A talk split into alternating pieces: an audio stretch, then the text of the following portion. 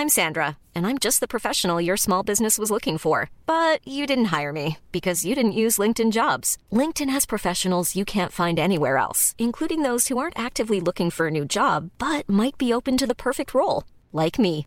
In a given month, over seventy percent of LinkedIn users don't visit other leading job sites. So if you're not looking on LinkedIn, you'll miss out on great candidates, like Sandra. Start hiring professionals like a professional. Post your free job on linkedin dot com slash people today. Inicia las noticias de la tarde con Jesús Martín Mendoza en Heraldo Radio.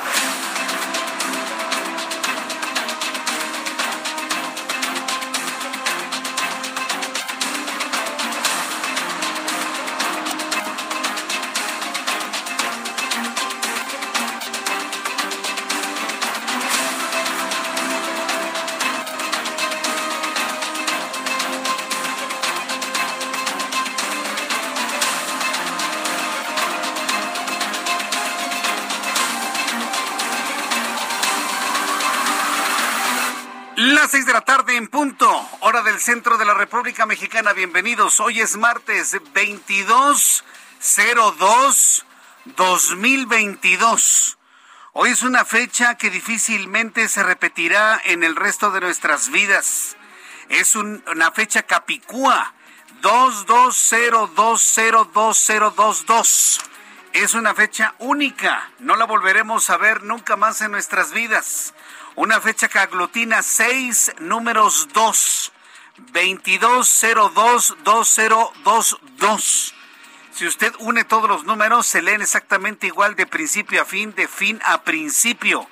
Es una fecha capicúa, como insisto, no lo volveremos a ver en el resto de nuestras vidas.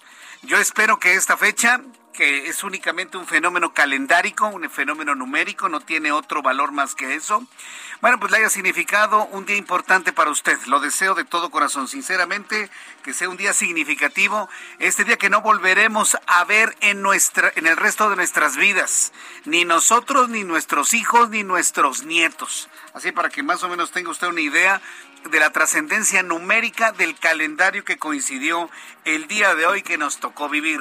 Súbale el volumen a su radio, que le tengo la información más importante hasta este momento. En primer lugar, en este día especial, veintidós de febrero de dos mil veintidós, le informo que el presidente de los Estados Unidos, Joe Biden, calificó los eventos que ocurren en Ucrania como el principio de una invasión rusa y anunció nuevas sanciones contra ese país, contra Rusia. Anunció sanciones económicas, y es que Rusia entró ya a Donbass, esta región que, que reúne dos ciudades que se han autoproclamado independientes de Ucrania, bajo la idea de que el enemigo de mi enemigo es mi amigo. Aunque Ucrania no sea enemigo de los estados, de, perdón, de Rusia, hay que ser muy claros en ello, inclusive se llevan como compadres, pero de alguna manera, pues esta situación ha provocado ya la confianza de los rusos para entrar en estas regiones de Donbass con el único pretexto de que son separatistas de Ucrania. Le voy a tener todos los detalles de lo que ha ocurrido el día de hoy. Solamente recordar lo que dijo en su momento Juan Ramón de la Fuente, representante mexicano en, el, en el, la Comisión de Seguridad de, la, de las Naciones Unidas. Aseguró que el conflicto entre Rusia y Ucrania, de desatarse como conflicto armado, es un salto al vacío. El Tribunal Electoral del Poder Judicial de la Federación, ya hablando de noticias de México, ordenó a la Fiscalía Especializada en Delitos Electorales entregar al Instituto Nacional Electoral, sí, ordenó, no le pidió, no le solicitó, no le suplicó, no, no, no, no, señores, le ordenó. El Tribunal Electoral del Poder Judicial de la Federación le ordenó a la Fiscalía Especializada de Delitos Electorales entregar al Instituto Nacional Electoral las carpetas de investigación que se tienen por el caso Odebrecht y el caso del hermano del presidente de México, Pío López Obrador. ¿Por qué recibió dinero en efectivo? Ándele. Es una orden, no, no, no está a ver si quieren, no, es una orden clara del Tribunal Electoral del Poder Judicial de la Federación. Le tendré detalles de esto más adelante aquí en el Heraldo Radio. Mientras tanto, la Comisión de la Bolsa y Valores de los Estados Unidos admitió la denuncia presentada por la senadora del P A N, Xóchitl Gálvez, para investigar conflictos de interés y actos de corrupción entre un alto ejecutivo de Baker Hughes, la cual tiene contratos millonarios con Petróleos Mexicanos, y la señora esposa de José Ramón López Beltrán, hijo del presidente mexicano. Mire qué regalazo para Xóchitl Gálvez. ¿Por qué le digo regalo? Porque hoy es cumpleaños de Xóchitl Gálvez. Felicidades, senadora Xóchitl Gálvez, hoy día de su cumpleaños. ¡Qué regalo! Se ha admitido a revisión y a investigación esta denuncia en tribunales estadounidenses. Y mire, los tribunales estadounidenses no están podridos como los tribunales mexicanos. Ahí se lo puedo asegurar. Usted quiere justicia, denuncie en tribunales estadounidenses. Uh, yo conozco a más de uno que ya tiene listo todo, todo su plan para en un momento dado denunciar en Estados Unidos cualquier tipo de violación de derechos humanos, laboral, financiera, todo absolutamente, ¿eh? En Estados Unidos ahí sí fluyen las cosas, afortunadamente. Bueno, pues para eso, pues ya Xóchitl Gálvez ha denunciado todos estos actos en tribunales de los Estados Unidos. Ahí sí no hay de que, mira que te paso una lana, mira que si tú me ayudas, mira que si tú le haces por aquí, le haces por allá, yo te voy a dar acá, allá nada. Lo que decide el tribunal de los... Si el tribunal de los Estados Unidos dicen que todos son inocentes, se acabó el asunto. Si el tribunal de los Estados Unidos dice hay actos de corrupción, el asunto continuará. Así que, bueno, pues estemos al pendiente de la siguiente entrega, del siguiente capítulo de esta trama que hemos estado viendo de posibles actos de corrupción. Ya hay denuncias en tribunales de Estados Unidos. El Diario Oficial de la Federación publicó la reforma a la Ley de Vías Generales de Comunicación, donde se castigará a partir del miércoles con hasta siete años de cárcel la toma de casetas o que sean utilizadas para cobrar dinero a los automovilistas que circulan por las autopistas. Le tendré todos los detalles de esto más adelante aquí en el Heraldo Radio. Mientras tanto, Hugo López-Gatell informó que la reducción drástica de contagios de COVID diecinueve son porque la pandemia está prácticamente de salida. Ay, este tipo. Este, este personaje, ¿eh? Cada vez que dice que todo va a la baja es cuando da un subidón, así que esté muy pendiente, por favor. ¿Cuánto tiempo lleva Gatell, este señor, diciendo de que ya la pandemia va de salida? ¿Cuánto tiempo lleva? Año y medio al menos, año y medio al menos. ¿Alguien le cree a López-Gatell? Yo tampoco. Bueno, pues esto dijo, que va prácticamente de salida. Además, anunció que se habilitó el registro para que los niños de dos a catorce años de edad con comorbilidades reciban su tercera dosis de vacuna anti-COVID. Le tendré todos los detalles de lo que se ha informado sobre COVID diecinueve el día de hoy. Le informo que el Centro Nacional de Datos de Hielo Marino de los Estados Unidos alertó que la Antártida alcanzó su extensión mínima histórica, reduciéndose a uno punto noventa y ocho millones de kilómetros cuadrados. Nunca se había visto tampoco hielo en los años que se lleva la medición de los hielos eternos de la, de la Antártida. La Federación de Fútbol de los Estados Unidos y la selección femenina del país alcanzaron un acuerdo para que las mujeres ganen exactamente lo mismo, hablando de dinero, que los hombres cuando jueguen en el equipo nacional. Equidad e igualdad han alcanzado las futbolistas estadounidenses. Van a ganar exactamente lo mismo. Venderán sus piernas en exactamente lo mismo. Vale lo mismo una futbolista estadounidense que un futbolista estadounidense. Será el primer país del mundo que logre la igualdad al grado de presentar una selección de fútbol mixta. Lo dejo como pregunta. Guarde usted este comentario generado hoy, veintidós de febrero de dos mil veintidós. veintidós de febrero de dos mil veintidós. Guarde usted este comentario. Estados Unidos será el primer país del mundo que presente en alguna contienda futbolística internacional la primera selección de hombres y mujeres al mismo tiempo, al mismo nivel, con los mismos rangos de ganancia y también con el mismo desempeño físico. Hoy lo platicamos esto en el Heraldo Televisión y es altamente probable que Estados Unidos sea el primer país del mundo que alcance este nivel de igualdad. Ya son las seis de la tarde con nueve minutos, hora del centro de la República Mexicana. Vamos a revisar las condiciones viales en el Valle de México. Súbale el volumen a su radio. Saludo a Javier Ruiz con toda la información. Adelante, Javier.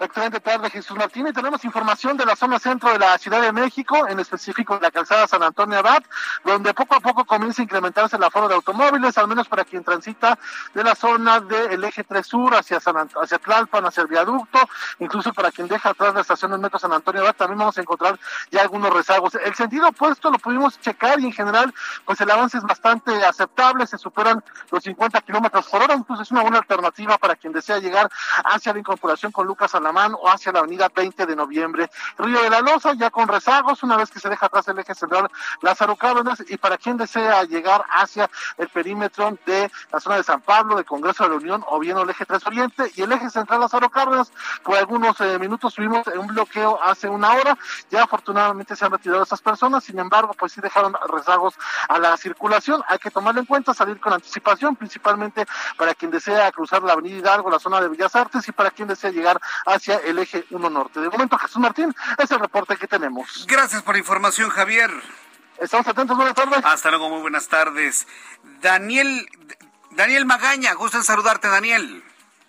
¿Qué tal, Jesús Martín? Muy buenas tardes. Nosotros nos ubicamos aquí en la alcaldía de Coyoacán. Concretamente hemos estado dando seguimiento al caso de este jovencito, eh, pues de esta escuela secundaria setenta y nueve de Iztapalapa, el cual pues portara esta arma y que se detonara en el interior de pues el laboratorio. Nos ubicamos afuera del Hospital Pediátrico Coyoacán.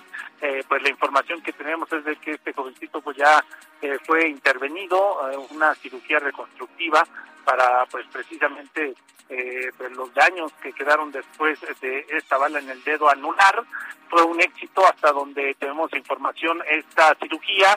Los papás han estado en este lugar pues esperando información. Si no hay ninguna otra complicación entre pues esta tarde todavía podría ser, el día de mañana sería dado de alta. El papá, bueno, pues no nos ha querido eh, pues dar información, está molesto, comenta que pues esto ha sido realmente muy agobiante para él, pero bueno, él nos confirmó que este menor se encuentra bien y bueno, pues vamos a ver eh, qué pues otra situación jurídica podría eh, generarse, ya que hasta el día de hoy también trascendió que pese a que las autoridades habían comentado que no había nadie más lesionado, bueno, pues sí resultó una eh, pues eh, una pequeña también con una lesión en uno de los pies y bueno, pues nos comentaba el padre que bueno, pues ya más adelante verán qué es eh, pues qué responsabilidad podrían tener en este hecho también ellos y bueno, pues vamos a estar atentos. Cuanto a las condiciones vehiculares, aquí en la zona de Coyoacán está muy cerca de Miguel Ángel de Quevedo, este hospital pediátrico de Coyoacán, y bueno, pues podemos observar el avance constante en la zona de Miguel Ángel de Quevedo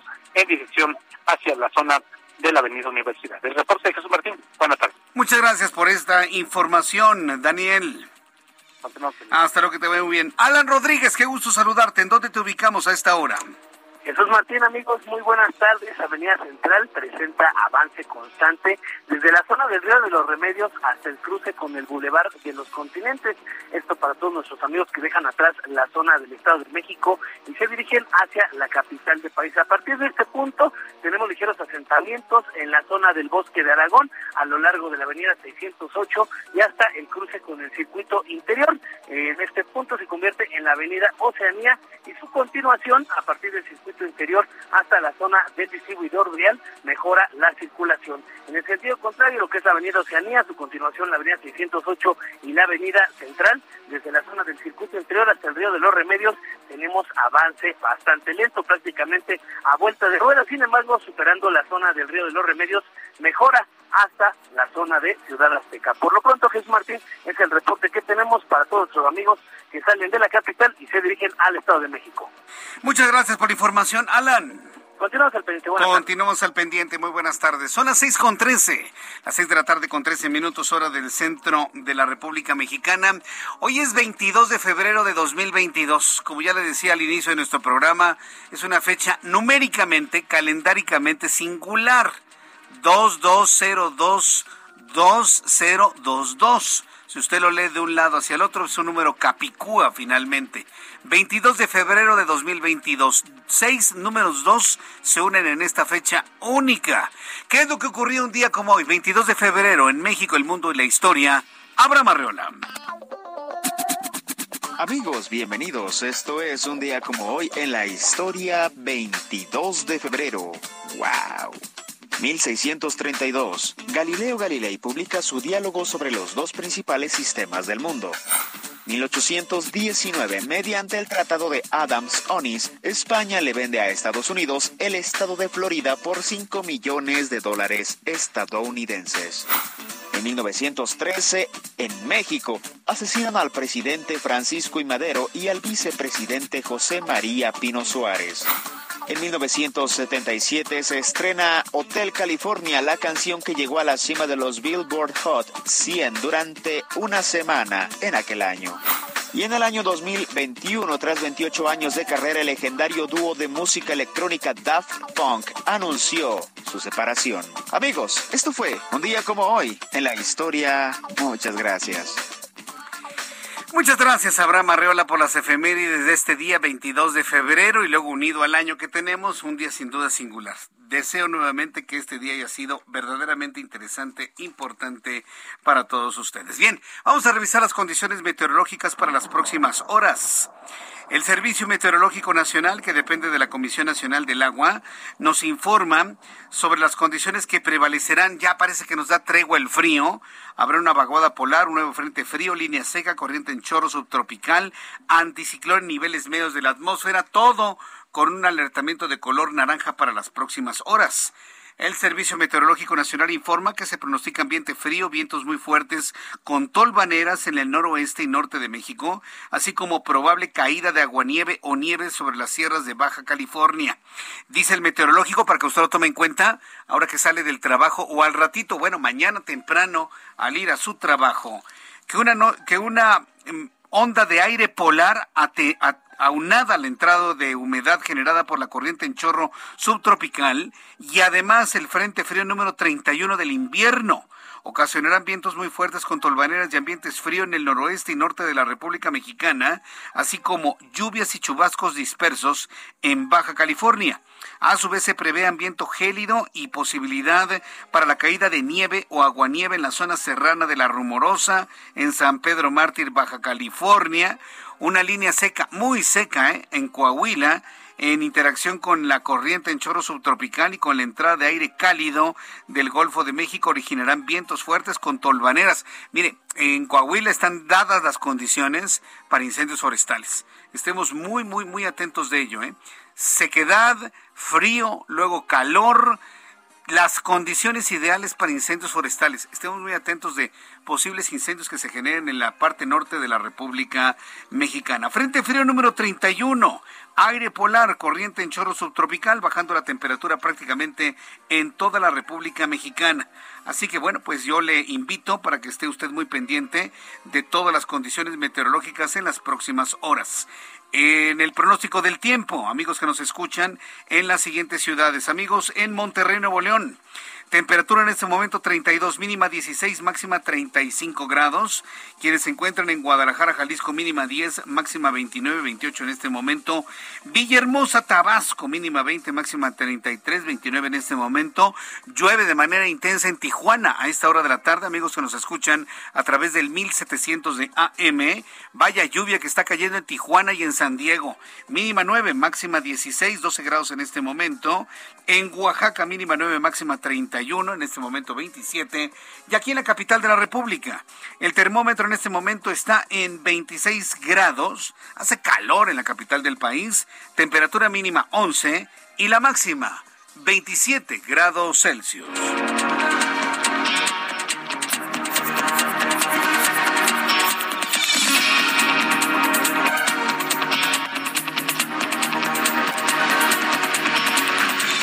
Ya son las seis de la tarde con dieciocho minutos, hora del centro de la República Mexicana. Escucha usted el Heraldo Radio. Yo soy Jesús Martín Mendoza con los detalles de la información importante el día de hoy, veintidós de febrero. Primera noticia del día, primera información que le comparto a esta hora de la tarde. El presidente mexicano, Andrés Manuel López Obrador, ¿qué, qué mañanera tuvo hoy, eh? Mire, yo no veo las mañaneras, pero al ver el resumen y ver algunos momentos de la mañanera, híjole, qué bárbaro, qué bárbaro. Hacia el mediodía lo estaba yo observando ya revisando los temas para televisión y por supuesto para radio, estaba hoy, bueno, no lo calentaba ni el sol, estaba furioso hoy el presidente, ¿eh? Bueno, ha estado así desde que se dio a conocer el reportaje donde se dio a conocer la proclividad de su hijo hacia el lujo y la buena vida. Desde ese momento no, no ha visto la suya. Hoy especialmente estuvo muy combativo contra la prensa, contra los medios de comunicación de una manera preocupante. Yo creo que si por él fuera, él cancelaba toda la radio, toda la televisión, todos los periódicos y que nada más hay los que se sientan en la mañanera. Estos individuos que la verdad a mí me dan una pena enorme ver cómo leen lo que les envían en un WhatsApp. Se ve claramente, nadie en su sano juicio hace una pregunta de veinte minutos. Nadie en su sano juicio, y se lo digo como precisamente una de las características del periodismo y de un buen reportero, es saber sintetizar en una frase, ¿sí?, hasta en una palabra, una pregunta.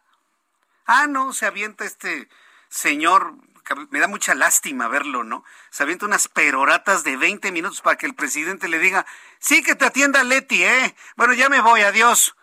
Dice uno, bueno, ¿de qué se trata? ¿Es la conferencia de prensa del presidente de la República? ¿O es un show donde le mandan a estos periodistas vendidos? En el argot periodístico le dirán chayoteros.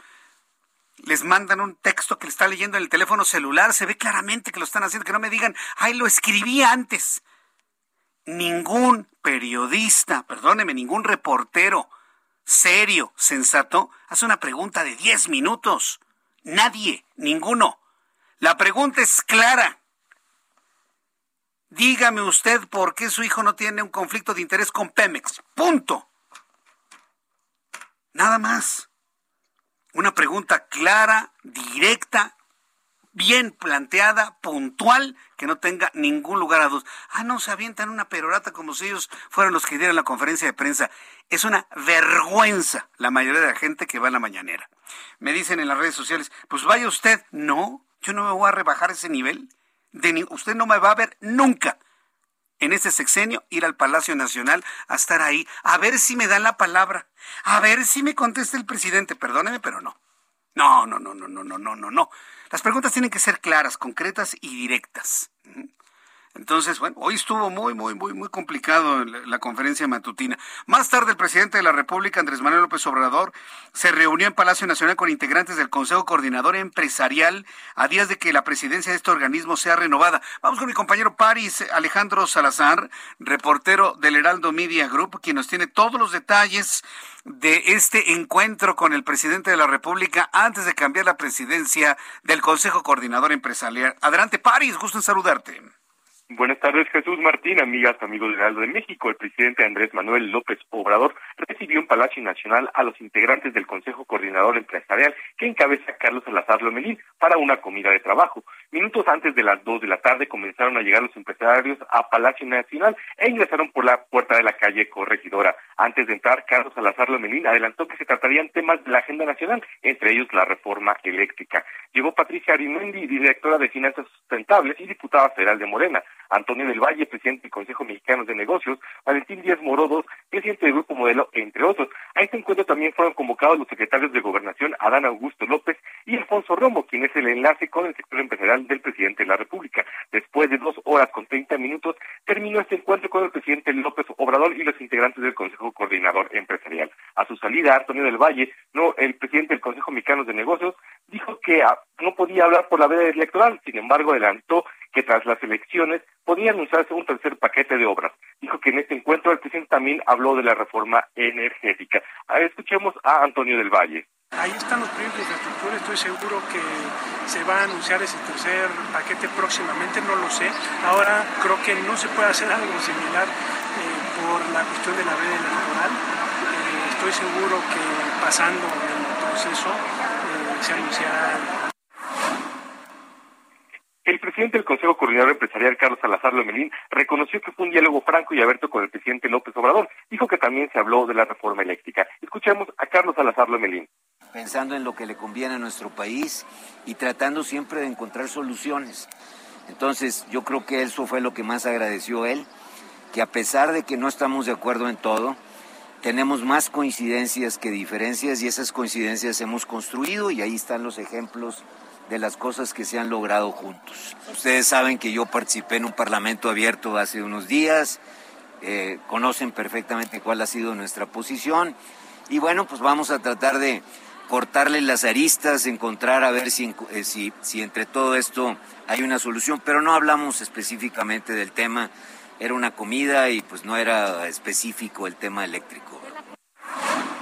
Por su parte, el presidente López Obrador reconoció el trabajo de Carlos Salazar Lomelín, quien ayudó a las negociaciones del T E M E C, aceptó los incrementos al salario mínimo y las cuotas para las pensiones y otros acuerdos con el sector obrero. También López Obrador reconoció que no todo fue miel sobre hojuelas en este encuentro. Jesús Martín, es la información que le tengo. Muchas gracias por la información. Un placer, buenas tardes. Gracias, París, que te vaya muy bien. Bueno, pues así, este encuentro entre los empresarios y el presidente de la República. Vamos a estar muy atentos de todas las reacciones que haya. Voy a los anuncios y regreso con más noticias al Heraldo Radio. Escuchas a Jesús Martín Mendoza con las noticias de la tarde por Heraldo Radio, una estación de Heraldo Media Group. Escucha las noticias de la tarde con Jesús Martín Mendoza. Regresamos.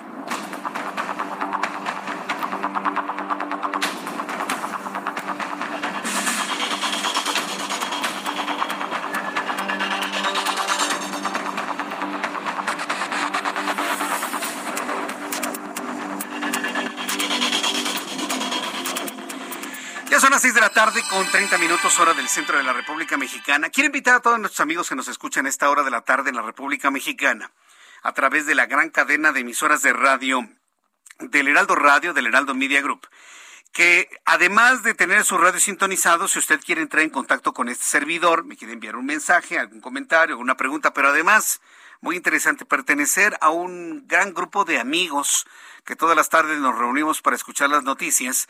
Entra a YouTube en el canal Jesús Martín M X. Abre usted su aplicación de YouTube. Si está usted en Wi-Fi, pues eso le ayuda mucho. Busque en, en la búsqueda de YouTube Jesús Martín M X. Así todo junto con minúscula. Jesús Martín M X, le va a aparecer el canal.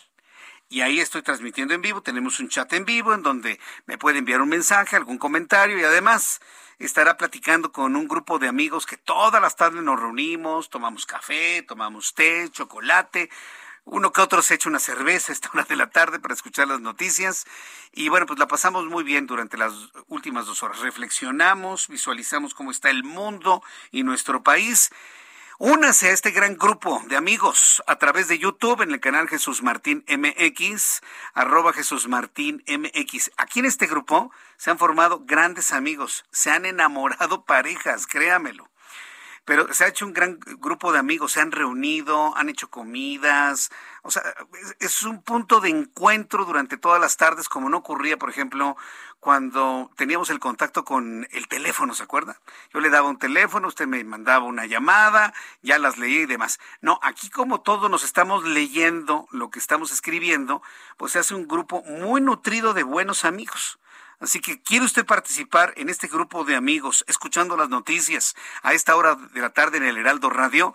Entra a YouTube en el canal Jesús Martín M X y tenga encendido su radio en las emisoras del Heraldo.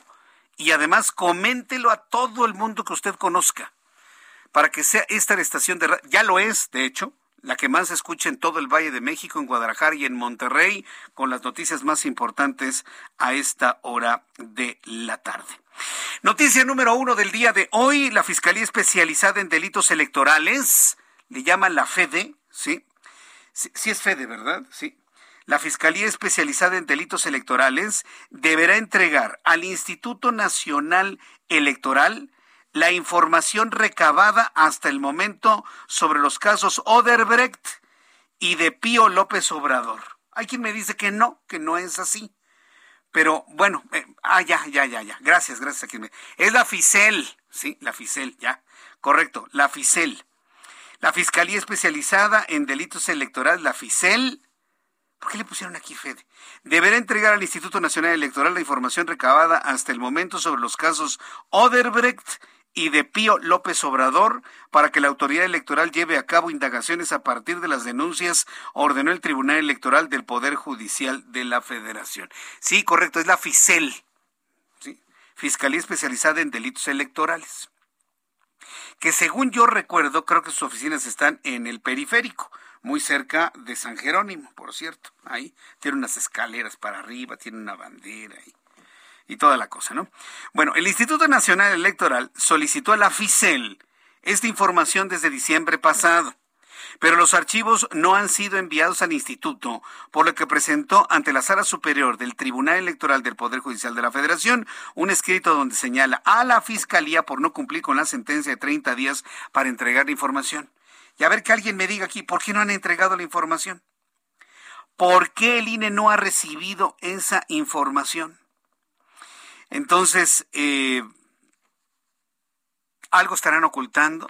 Será el tema del señor Pío, ¿sí? Que usted sabe de dónde viene la, el, el nombre Pío, de piadoso. Sí, lo vimos bien piadoso recibiendo sus, sus, sus billetes en efectivo, ¿no? Ah, bueno, pues hay quienes dicen que lo saben, hay quienes dicen que no lo saben, pero mire, pues ya lo sabremos. Por lo pronto digo, si alguien tiene por ahí ese documento, le voy a pedir que por favor ya se lo envíe al Instituto Nacional Electoral. Es una orden, ¿sí? No hay vuelta de hoja. Se tiene finalmente que aclarar todo ese asunto. Entonces, bueno, pues ya tomando en cuenta esto, bueno, pues es la primera noticia del día de hoy. Son en este momento las seis de la tarde con treinta y cinco minutos, hora del centro de la República Mexicana. Continuamos con la información aquí en el Heraldo Radio. Y bueno, pues tengo comunicación con José Ríos, quien es nuestro corresponsal en el Estado de México. Se registran disturbios en Zumpango por presuntos manifestantes y un grupo de choque. A ver, José Ríos, danos información. ¿Qué es lo que está ocurriendo en estos momentos? Adelante. ¿Qué tal, Jesús Martín? Saludo con gusto a ti y a quienes nos escuchan por el Heraldo Radio. Pues bueno, para informarte que pues durante el transcurso de este martes, al menos una persona ha resultado lesionada y unos vecinos han reportado crisis nerviosas tras varios disturbios en la cabecera municipal de Zumpango, aquí en el Estado de México. De acuerdo con los informes preliminares, Jesús Martín, pues esto se debe a un presunto grupo de, de choque que causó destrozos por presuntas extorsiones contra transportistas de las obras complementarias del Aeropuerto Internacional Felipe Ángeles. Esto hasta el momento, Jesús Martín, todavía no está confirmado. Sin embargo, pues bueno, eh, estos manifestantes han señalado que las autoridades co- locales les cobran multas de cuatro mil quinientos pesos por supuestas infracciones que cometen al trasladar materiales de construcción al acceso de este pues nuevo aeropuerto. En redes sociales, Jesús Martín, pues bueno, a, este, los pobladores han compartido fotografías y videos sobre esta protesta, así como la concentración de sujetos aparentemente armados con eh, armas caseras a un costado del mercado municipal. Hasta el momento, pues bueno, ya se encuentra personal de la Guardia Nacional controlando estos este, disturbios. Sin embargo, pues hasta ahora pues se tiene el reporte de una persona lesionada sobre estos hechos, los cuales pues bueno, como te comentaba, es por según presuntas extorsiones al personal que lleva material al Aeropuerto Internacional Felipe Ángeles. Bien, pues muchas gracias por esta información. Gracias. Seguimos pendientes, Jesús Martín. Gracias, José. Bueno, pues esto está sucediendo en el Estado de México. Disturbios en Zumpango por presuntos manifestantes, este grupo de choque, y todo tiene que ver con la actualización de la base militar de Santa Lucía. Sí, es una actualización de la base militar de Santa Lucía. Es la construcción de un aeródromo, ¿sí? Si usted quiere, de un aeropuerto doméstico. No, no tiene otro valor, no tiene otro tamaño. Y no por hacer menos al ejército, ¿eh? No, no, no, para nada. No, al contrario, yo creo que el ejército mexicano ha soportado las de malas, ¿eh? Y han tenido que trabajar, yo no lo dudaría, a regañadientes, pero ya sabe, son los leales entre los leales. Y son completamente leales y atienden órdenes de su comandante supremo. Así les pidan presentarle un cocodrilo que vuela, lo va a hacer el ejército. Lo va a encontrar con alas, aunque no estén de acuerdo. Eso es lo que le quiero decir. Que hacen hasta lo imposible. Yo los he visto. Como tanto el ejército como la marina, cuando se disponen a hacer algo, lo hacen. A mí me tocó alguna vez ver, precisamente en el puerto de Acapulco, precisamente ahí en la zona, eh, la zona militar, la base naval, ahí en, en Acapulco. Eh, alguna vez tuve la oportunidad de estar ahí. Al día siguiente llegaba el, el buque escuela Cuauhtémoc. Y, y este me decían nuestros amigos, aquí va a llegar el buque escuela y aquí va a haber un... un lugar de recepción y aquí va a haber pasto, aquí va a haber... Oye, pero no hay nada, nada más hay arena. Mañana está listo todo.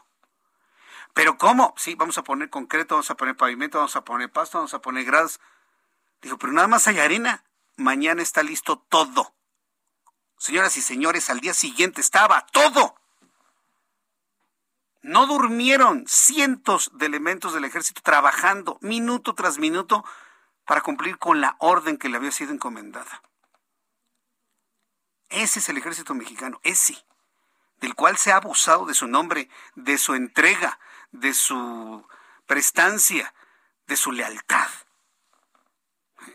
Por eso, si alguien dice no, que va a estar el aeropuerto de, San, de Santa Lucía o Felipe Ángeles el veintiuno de marzo, va a estar completo. Hasta con la última taza de baño instalada, va a estar. Porque así es el ejército mexicano.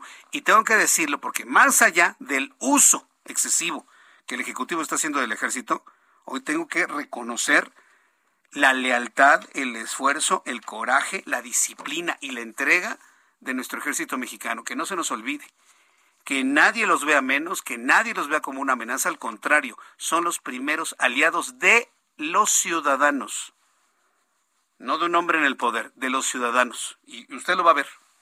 Yo confío mucho en nuestras Fuerzas Armadas, en la institución castrense, porque los he visto trabajar, que son leales, siempre entre los leales. Son las seis de la tarde con treinta y nueve minutos, hora del centro de la República Mexicana. Recientemente, como ya le informé, la Auditoría Superior de la Federación detectó daños al erario por una cantidad todavía que oscila entre los dos mil millones de pesos hasta los sesenta y tres mil millones de pesos. Claro, si tomamos en cuenta los desfalcos o lo no aclarado en el gasto de los recursos de la Federación ejercidos por los estados, que asciende a cuarenta y un mil millones de pesos aproximadamente. A esto si le sumamos lo que sucede en las secretarías de Estado, no, pues la cifra, le digo, alcanzaría sesenta y tres mil millones de pesos. De alguna manera, ¿cómo afecta todo esto? ¿Cómo está involucrado, por ejemplo, el tema de la salud, el del abasto de los medicamentos? Tengo en la línea telefónica al doctor Javier Tello, analista en políticas de salud, a quien yo le agradezco estos minutos de comunicación con el auditorio del Heraldo Radio. Estimado doctor Tello, qué gusto saludarlo. Bienvenido al Heraldo. ¿Cómo están? ¿Qué tal, Jesús Martín? Muy buenas tardes. Me da mucho gusto saludarlo. Bienvenido a nuestro programa de noticias. A ver, coméntenos, a, a propósito de todo lo que ha encontrado la Auditoría Superior de la Federación, la tragedia del desabasto. ¿Cómo se ve a la luz de estos datos dados a conocer de dos mil veinte? Bueno, pues primero que nada, eh, te, te agradezco mucho. Mira, la tragedia del desabasto, que curiosamente la pongo yo en, en el libro que acabo de lanzar, tiene eh, un componente muy, muy importante. Que, que hay que señalar, ¿no? La ignorancia y la incompetencia de los autores de este desabasto, precisamente. Gente que pusieron que era incapaz de conocer el sistema de salud y conocer el sistema de compras y adquisiciones. Esto pudiera parecer meramente anecdótico, recopilatorio, acusatorio, tú dime lo que quieras, pero la realidad es que el día de ayer se da a conocer el estado de la cuenta pública y nos damos cuenta entonces de lo de que el... vamos a llamarle, en tus palabras, ¿no? El daño al erario más grande lo estamos viendo en, la, en el sector salud por parte del INSABI, precisamente quienes se formaron a principios de dos mil veinte con el único fin conocido de adueñarse de los recursos del sector salud, y esos recursos que, que, que tenían con el fin de comprar los medicamentos e integrarlos al programa de eh, medicamentos gratuitos del sector salud, hoy se descubre que no hay una trazabilidad, que no sabemos en dónde están, que no se entregaron muchas cosas, independientemente de, bueno, todos estos resultados que hemos estado, bueno, no son resultados, perdón, de todas estas cifras de ineficiencia que continuamente hemos estado observando, ¿no? Todos los faltantes que ha habido, etcétera. Lo que pasa es que, bueno, esto, como te digo, a falta de tener un registro y un seguimiento de dónde están las compras, de dónde surgen, eh, que sabemos que hay opacidad, que están haciendo asignaciones directas, pero hoy tenemos además la documentación del auditor superior de la Federación. Javier Tello, eh, hablando del texto que se ha presentado en estos días, la tragedia del desabasto de los niños con cáncer, dice la portada, los médicos amenazados, una investigación que revela cómo las decisiones de la cuatro T dejaron sin medicamentos a los mexicanos y propiciaron, dice Javier Tello, la peor crisis de salud en México. Me duele tanto leer eso. si tomamos en cuenta que México era ejemplo, digo, con todos sus problemas y, y, y, y exceso de, de, de atención de, de, de derechohabientes, por ejemplo, pero éramos un ejemplo, sobre todo en los cercos sanitarios, la vacunación en México fue ejemplo durante muchos años. Leer que es la peor crisis de salud en México a muchos nos duele. ¿Qué vamos a encontrar en las páginas de, te, de este texto que revelan esta cruda realidad, doctor Javier Telle? Mira, muchas gracias. Eh, yo escribí este libro con tres objetivos. Sí. El primero era explicar, y lo primero que va a encontrar la gente va a ser una explicación clara de por qué el desabasto, cómo estábamos antes, qué, cómo funcionaba, de qué se trataba, qué significa la compra consolidada, esta compra que organizaba el Instituto Mexicano del Seguro Social con su músculo de compra a nombre de todo mundo, los resultados que estaba dando, cómo cada vez íbamos mejor, cómo no éramos Suecia, ni mucho menos, pero algo eh, se estaba haciendo. Sí, este, es decir, que la gente entienda la diferencia entre un, una empresa farmacéutica, que es un fabricante, y un distribuidor, que es un operador logístico especializado, y que sencillamente quisieron tasarlos de un plumazo, inventaron historias sobre corrupción, sobre monopolios, de donde no tenemos, Jesús Martín, una sola acta judicial levantada. No hay una persona en prisión, no hay nadie que estén persiguiendo. Es decir, eso lo explico yo. El punto número dos que quería yo hacer era ponerle nombre y apellido. Van a encontrar historias humanas, historias de pacientes, pacientes que van desde niños con cáncer, es muy doloroso ver esto, pacientes que tienen diabetes, pacientes con cáncer de mama, pacientes con H I V, eh, la gente cómo ha sufrido no solamente el no tener el medicamento, sino la repercusión que tiene sobre su bolsillo, sobre su dinámica familiar, lo mal que los tratan los directivos porque no pueden darles otra cosa, ¿no? Y el tercer punto, que es algo que yo me tomo muy personal, es el impacto que tiene sobre los profesionales de la salud. Mis colegas médicos que están con las manos atadas, que no tienen medicamentos para prescribir, que ellos ven peligrar la vida de sus pacientes, las profesionales o, o los profesionales de la enfermería, ¿no? Casos concretos de gente que ha tratado de salir a la luz y de, y de denunciar que le faltan medicamentos o equipo para trabajar y que simplemente los amenazan con perder su empleo, ¿no? Entonces es un libro que quiere que, que, que quiere explicar, Jesús Martín, que, que la gente entienda de qué estamos hablando y que y, y derrumbar mitos y cosas que se han dicho solamente desde el punto de vista oficial, pero también que trata historias humanas, de médicos y de profesionales, perdón, de pacientes y de profesionales de la salud. Yo, yo, yo tenía una duda, doctor Tello, cuando en varias ocasiones a lo largo de la pandemia hacía una convocatoria a los directores de hospitales, a, a, a médicos encargados de cualquier turno, vaya, enfermeros y enfermeras, Que, que se comunicaran a nuestro programa y que nos, nos comentaran las realidades, en el caso del COVID diecinueve, nos comentaran las realidades que estaban viviendo. Bueno, si, si tuve la comunicación de una persona, fue muchas, pero esa, esa persona me dijo que había una amenaza clara de perder el trabajo y por eso no se comunicaba a nadie. Tan grave es la amenaza de perder el trabajo, tan grave es la amenaza de, desde qué instancia, para ser inclusive hasta denunciado de alguna manera. Eso me parece terrible. Eso es un atentado completo a un derecho universal que es el de la libertad de expresión, doctor Tello. Pero por supuesto, el problema es que todos los profesionales de la salud que trabajan en el sector público a la larga son empleados gubernamentales y todos pueden estar sujetos a una a, desde un acta administrativa, una llamada de atención o finalmente a que lo, lo, los corran. A, a, hay que entender, eh, eh, vaya, perdón que sea yo con tanta confianza contigo, pero bueno, tengo cincuenta y seis años de edad, entonces muchos de mis colegas, mis contemporáneos ya se están jubilando de las instituciones de salud. Lo último que necesitan es tener problemas en este último año de jubilación, por ejemplo, ¿no? Sí. Eh, imagínate, por ejemplo, la gente que está haciendo, que, que es el único trabajo que tiene, pero que además si sale, eh, muchos trabajan en dos instituciones, en el Seguro Social o en el I S S S T E, por ejemplo, o en el I S S S T E y en, y, y en la Secretaría de Salud local o estatal de donde vivan, ¿no? Entonces no, no quieren tener un mal registro de esto, ni quieren ser considerados como que son eh, personas rebeldes. Me da mucha pena y, me, y, y es algo que yo pongo ahí en el libro, ¿no? Eh, no les damos con qué trabajar, no les damos con qué ayudar a los pacientes. Les prohibieron, les prohibieron emitir recetas para que los pacientes por lo menos compraran en el eh, en el sector privado lo que hace falta, porque esto iría contra el, uh, ¿cómo se llama?, el discurso de gratuidad que nos han puesto. Entonces están atados de mano, pero tampoco les permiten hablar. Vaya, tendremos que esperar a que se vaya el presente gobierno con su gente para poder reconstruir lo destruido. Y, y qué seguridad hay que ello que podamos hacer esto a partir de dos mil veinticuatro, a partir de, de diciembre de dos mil veinticuatro, doctor Tello. Mira, yo espero que la tengamos porque es realmente una emergencia. Te voy a decir, lamentablemente no tengo buenas noticias aquí, ¿no?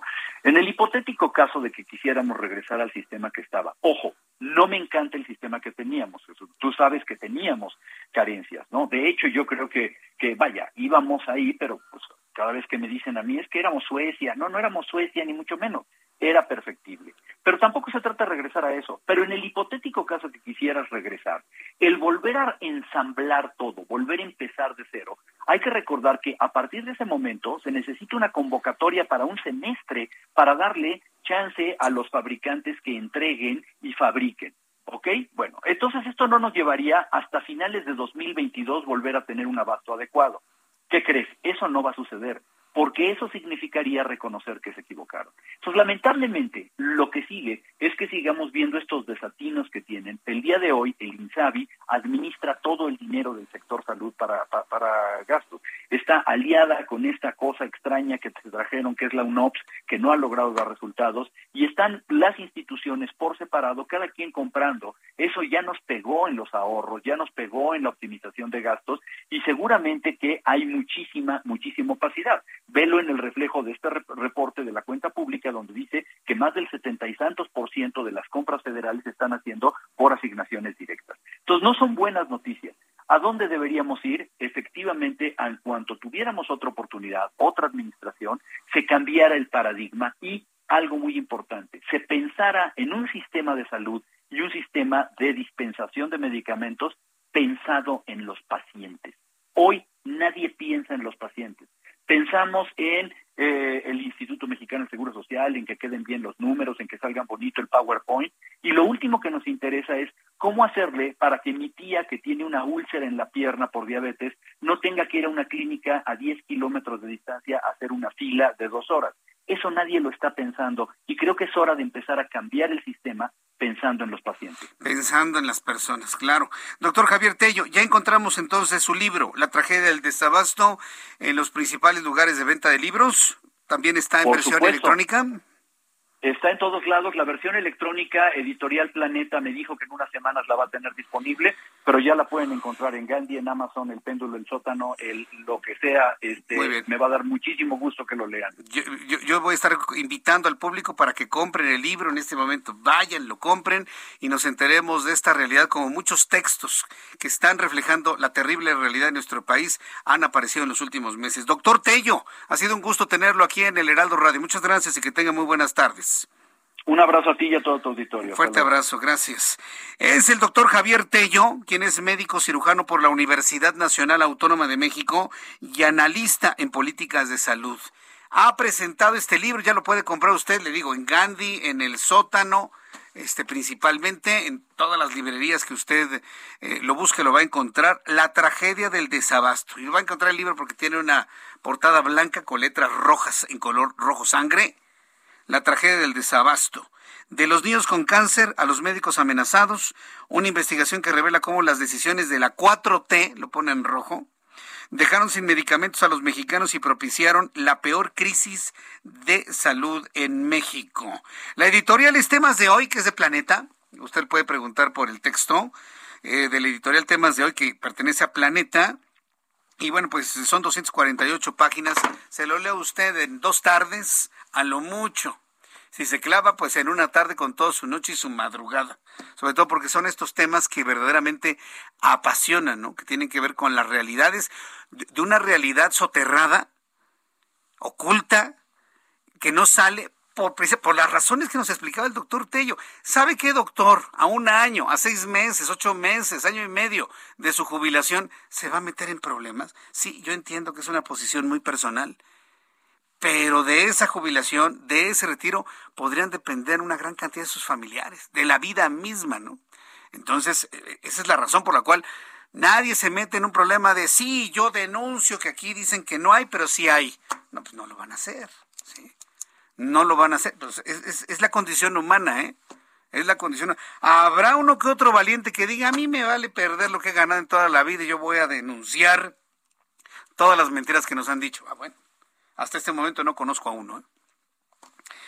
Pero puedo entender las razones que tienen algunas personas de no perder su trabajo. Nadie quiere perder su trabajo. Y esa es la razón por la cual, por ejemplo, enfermos de COVID diecinueve, aún con el dolor de garganta al pasar, o se les va la voz como se me fue a mí aquella ocasión, ¿se acuerda? Ese catorce, lunes catorce de enero, ¿se acuerda cuando me pasó eso? Eh, eh, o que se sienten mal, que se sienten cansados, que se sienten con mucho sueño, que les duelen los huesos, que les duelen las articulaciones. Ahí van a trabajar transmitiendo el virus por el miedo a perder el trabajo. La peor tragedia que puede ocurrir es una pandemia en un país subdesarrollado, del tercer mundo. Yo no le voy a llamar de economía emergente, es un eufemismo, señores. Es un país del tercer mundo, un país subdesarrollado, subdesarrollado en todos los sentidos. Si entendemos y aceptamos nuestra realidad, podemos empezar a trabajar, sobre todo las nuevas generaciones, en abandonar ese nivel de postración económico-social, política que vivimos actualmente en México. Vamos a ir a los anuncios y al regreso le tengo un resumen con las noticias más importantes. Le tengo la actualización de los números de COVID diecinueve. Ya podemos observar una disminución importante en los contagios. Siguen siendo muchos miles en las últimas veinticuatro horas, pero ya vemos una disminución sensible.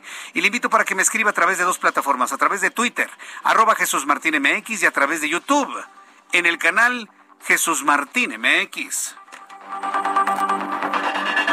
Escuchas a Jesús Martín Mendoza con las noticias de la tarde por Heraldo Radio, una estación de Heraldo Media Group. Escucha las noticias de la tarde con Jesús Martín Mendoza. Regresamos.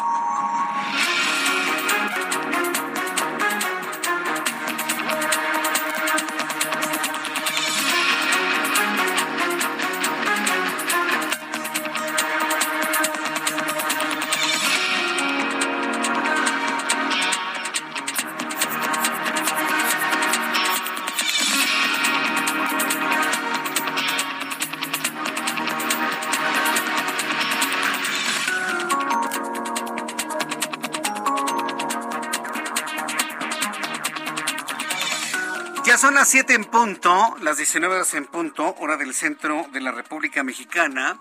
Escucha usted el Heraldo Radio. Yo soy Jesús Martín Mendoza y le acompaño con las noticias a esta hora de la tarde en toda la gran plataforma del Heraldo Radio en la República Mexicana. Le presento un resumen con los datos más importantes, las noticias más importantes que han ocurrido a esta hora de la tarde. Súbale el volumen a su radio.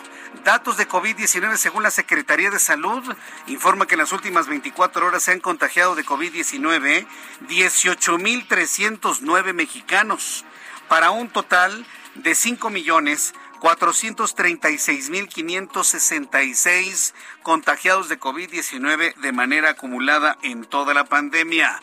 En el último dato que da a conocer Salud, se informa de setecientos seis mexicanos fallecidos por esta enfermedad, para un total oficial, subrayo oficial, de trescientos dieciséis mil cuatrocientos noventa y dos muertos en lo que llevamos de pandemia.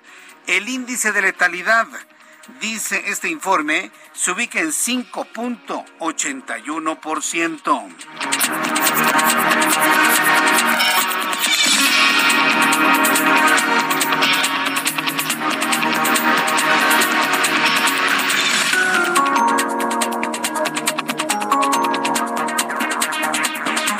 Además de este resumen de noticias, le informo que el analista en política de salud, Javier Tello, declaró en entrevista en este espacio de noticias que el desabasto de medicamentos deja en claro la incompetencia de los autores de esta problemática, porque el gran problema es poner al frente del INSABI a personas que son incapaces de conocer los sistemas de salud. El doctor Javier Tello lamentó en la entrevista que los profesionales de la salud ven peligrar su vida, la vida de los pacientes, con las manos atadas porque no hay medicamentos, por lo que se debe cambiar el sistema de salud pensado en los pacientes, porque nadie nos dijo en este, en esta entrevista, nadie piensa en ellos. La ignorancia y la incompetencia de los autores de este desabasto, precisamente. Gente que pusieron que era incapaz de conocer el sistema de salud y conocer el sistema de compras y adquisiciones. Hoy se descubre que no hay una trazabilidad, que no sabemos en dónde están, que no se entregaron muchas cosas. Sí. Bueno, entonces esto no nos llevaría hasta finales de dos mil veintidós volver a tener un abasto adecuado. ¿Qué crees? Eso no va a suceder, porque eso significaría reconocer que se equivocó directa. Entonces no son buenas noticias. ¿A dónde deberíamos ir? Efectivamente, en cuanto tuviéramos otra oportunidad, otra administración, se cambiara el paradigma y, algo muy importante, se pensara en un sistema de salud y un sistema de dispensación de medicamentos pensado en los pacientes. Hoy nadie piensa en los pacientes. Hoy nadie piensa en los pacientes, dijo Javier Tello en entrevista con el Heraldo Radio. En más de esta información, personal de la Secretaría de Marina Armada de México se sumó a la seguridad y a la administración del Aeropuerto Internacional de la Ciudad de México. Realizarán operaciones de vigilancia, inspección, apoyo y control para neutralizar el tráfico de armas, drogas, divisas, mercancía ilegal y evita, evitar el tráfico de personas. La Secretaría de Infraestructura, Comunicaciones y Transportes declaró y habilitó el llamado Aeropuerto Internacional Felipe Ángeles, la base militar en Santa Lucía, para operaciones internacionales, toda vez que cuenta con la infraestructura, instalaciones, señales de identificación, equipos y servicios adecuados. Lo que tienen que hacer ante la terquedad del presidente, no puede ser una terminal internacional porque no está autorizada ni por OASI ni por Mitre. Eso ya se lo digo yo, ¿sí? Entonces lo, lo que tienen que hacer, decirle, sí, hombre, sí, pues... Ya, sí, aeropuerto internacional, sí. sí ¿Se imagina usted aterrizando un avión de Emirates en la base militar de Santa Lucía? Jamás lo va a hacer. Nunca vamos a ver un avión de Alitalia, de Emirates, de Air France, de British Airways, de Continental, de American Airlines. Nunca lo vamos a ver en Santa Lucía, por el amor de Dios, porque no tiene aprobaciones ni de Mitre ni de OASI. Pero bueno, ¿cuál es la noticia? Que ya le dieron el carácter de aeropuerto internacional. El presidente mexicano informó que visitará Colima por la ola de violencia que azota la entidad, por lo que ofrecerá la conferencia matutina el próximo viernes, pero sin confirmar la asistencia a otro evento o reunión con las autoridades judiciales del estado. Autoridades municipales de Apaseo el Grande en Guanajuato alertaron a los pobladores por la presencia de un tigre en libertad en la zona. Sí, un tigre. Como consecu- y no es el de Santa Julia, ¿eh? No, no, es otra cosa. Como consecuencia, las autoridades solicitaron a la población evitar caminos despoblados y alertar sobre el avistamiento del felino para que este animal pueda ser localizado y capturado. Mientras tanto, el secretario de Relaciones Exteriores, Marcelo Ebrard, descartó que México mueva o evacúe la embajada de Kiev a pesar de la reciente escalada de los conflictos en Ucrania y Rusia. Marcelo Ebrard, esta es una noticia paralela, tuvo que ofrecer una conferencia de prensa alterna al mediodía desde las instalaciones de la Secretaría de Relaciones Exteriores porque simplemente el presidente hoy no lo quiso invitar y lo dijo. Pues para que hable de vacunas no tiene caso, ya están las vacunas en los estados. No, señor. El canciller tenía que hablar de la posición de México ante el conflicto Ucrania-Rusia. Como no lo llevó el presidente en la mañana porque pensó que no era importante, pues tuvo que salir el secretario a dar una conferencia al mediodía desde las instalaciones de Relaciones Exteriores, la cual, incluso debo decirle, resultó más importante que lo que vimos en la mañana. Ebrard dijo que México no tomaría ninguna decisión respecto a la embajada, salvo que estuviera en grave peligro, que no hubiese condiciones para su funcionamiento, y reiteró que al momento no es la situación. Marcelo Ebrard habló de impulsar todos los esfuerzos de México, primero, porque tiene un representante en el Consejo de Seguridad de la ONU. Y segundo, por ser miembro honorario de la OTAN, impulsar todos los esfuerzos de México para llegar a una solución diplomática, pacífica, en el conflicto Rusia-Ucrania. Senadores de Morena mostraron una nueva división al interior de la bancada luego de que los llamados radicales informaron que presentarán un juicio para la protección de sus derechos político-electorales, luego de que el I N E los obligó a bajar un comunicado de respaldo al presidente de la República. Claro, pues está en franca violación a la veda. Sin embargo, su coordinador, Ricardo Monreal, dijo que no se va a sumar y pidió que los constructores de las leyes las respeten. Claro, se les está aplicando la misma ley que ellos impusieron, votaron y aprobaron, y ahora no la quieren. Ricardo Monreal les dijo, oigan, por favor sean más serios. Mientras tanto, autoridades del Estado de México identificaron a seis de las diecinueve víctimas que se encontraron al interior del domicilio de Andrés N., quien es acusado de haber cometido asesinato en serie de un municipio de Atizapán. La Fiscalía General de Justicia del Estado de México dio a conocer que once familias propiciaron su A D N, proporcionaron su material genético para que fuera comparado con los más de cuatro mil trescientos restos óseos que fueron encontrados en el domicilio del procesado. ¡Qué historia, eh! Y luego de que se reportara la desaparición de la conocida modelo, actriz, conductora oriunda de Coatzacoalcos, Michelle Simón Tadeo, la tarde de este martes trascendió que fue hallada lamentablemente sin vida por trabajadores de una zona ejidal en Santo Tomás Ajusco, en Tlalpan, por lo que la Fiscalía General de Justicia de la Ciudad de México activó el protocolo de feminicidio. Imagínense ante lo que estamos, otro feminicidio, otro más, sumado al de Zacatecas y otros más que no hemos conocido de manera pública, y desapariciones de mujeres que todavía no encuentran, como la chica de nombre Valeria Carrillo, ya en Baja California Sur. Imagínense de lo que estamos hablando. Encuentran el cuerpo de otra mujer asesinada ahora en Santo Tomás Ajusco, esto en Tlalpan, en la capital del país. Estas son las noticias en resumen. Le invito para que siga con nosotros. Le saluda Jesús Martín Mendoza.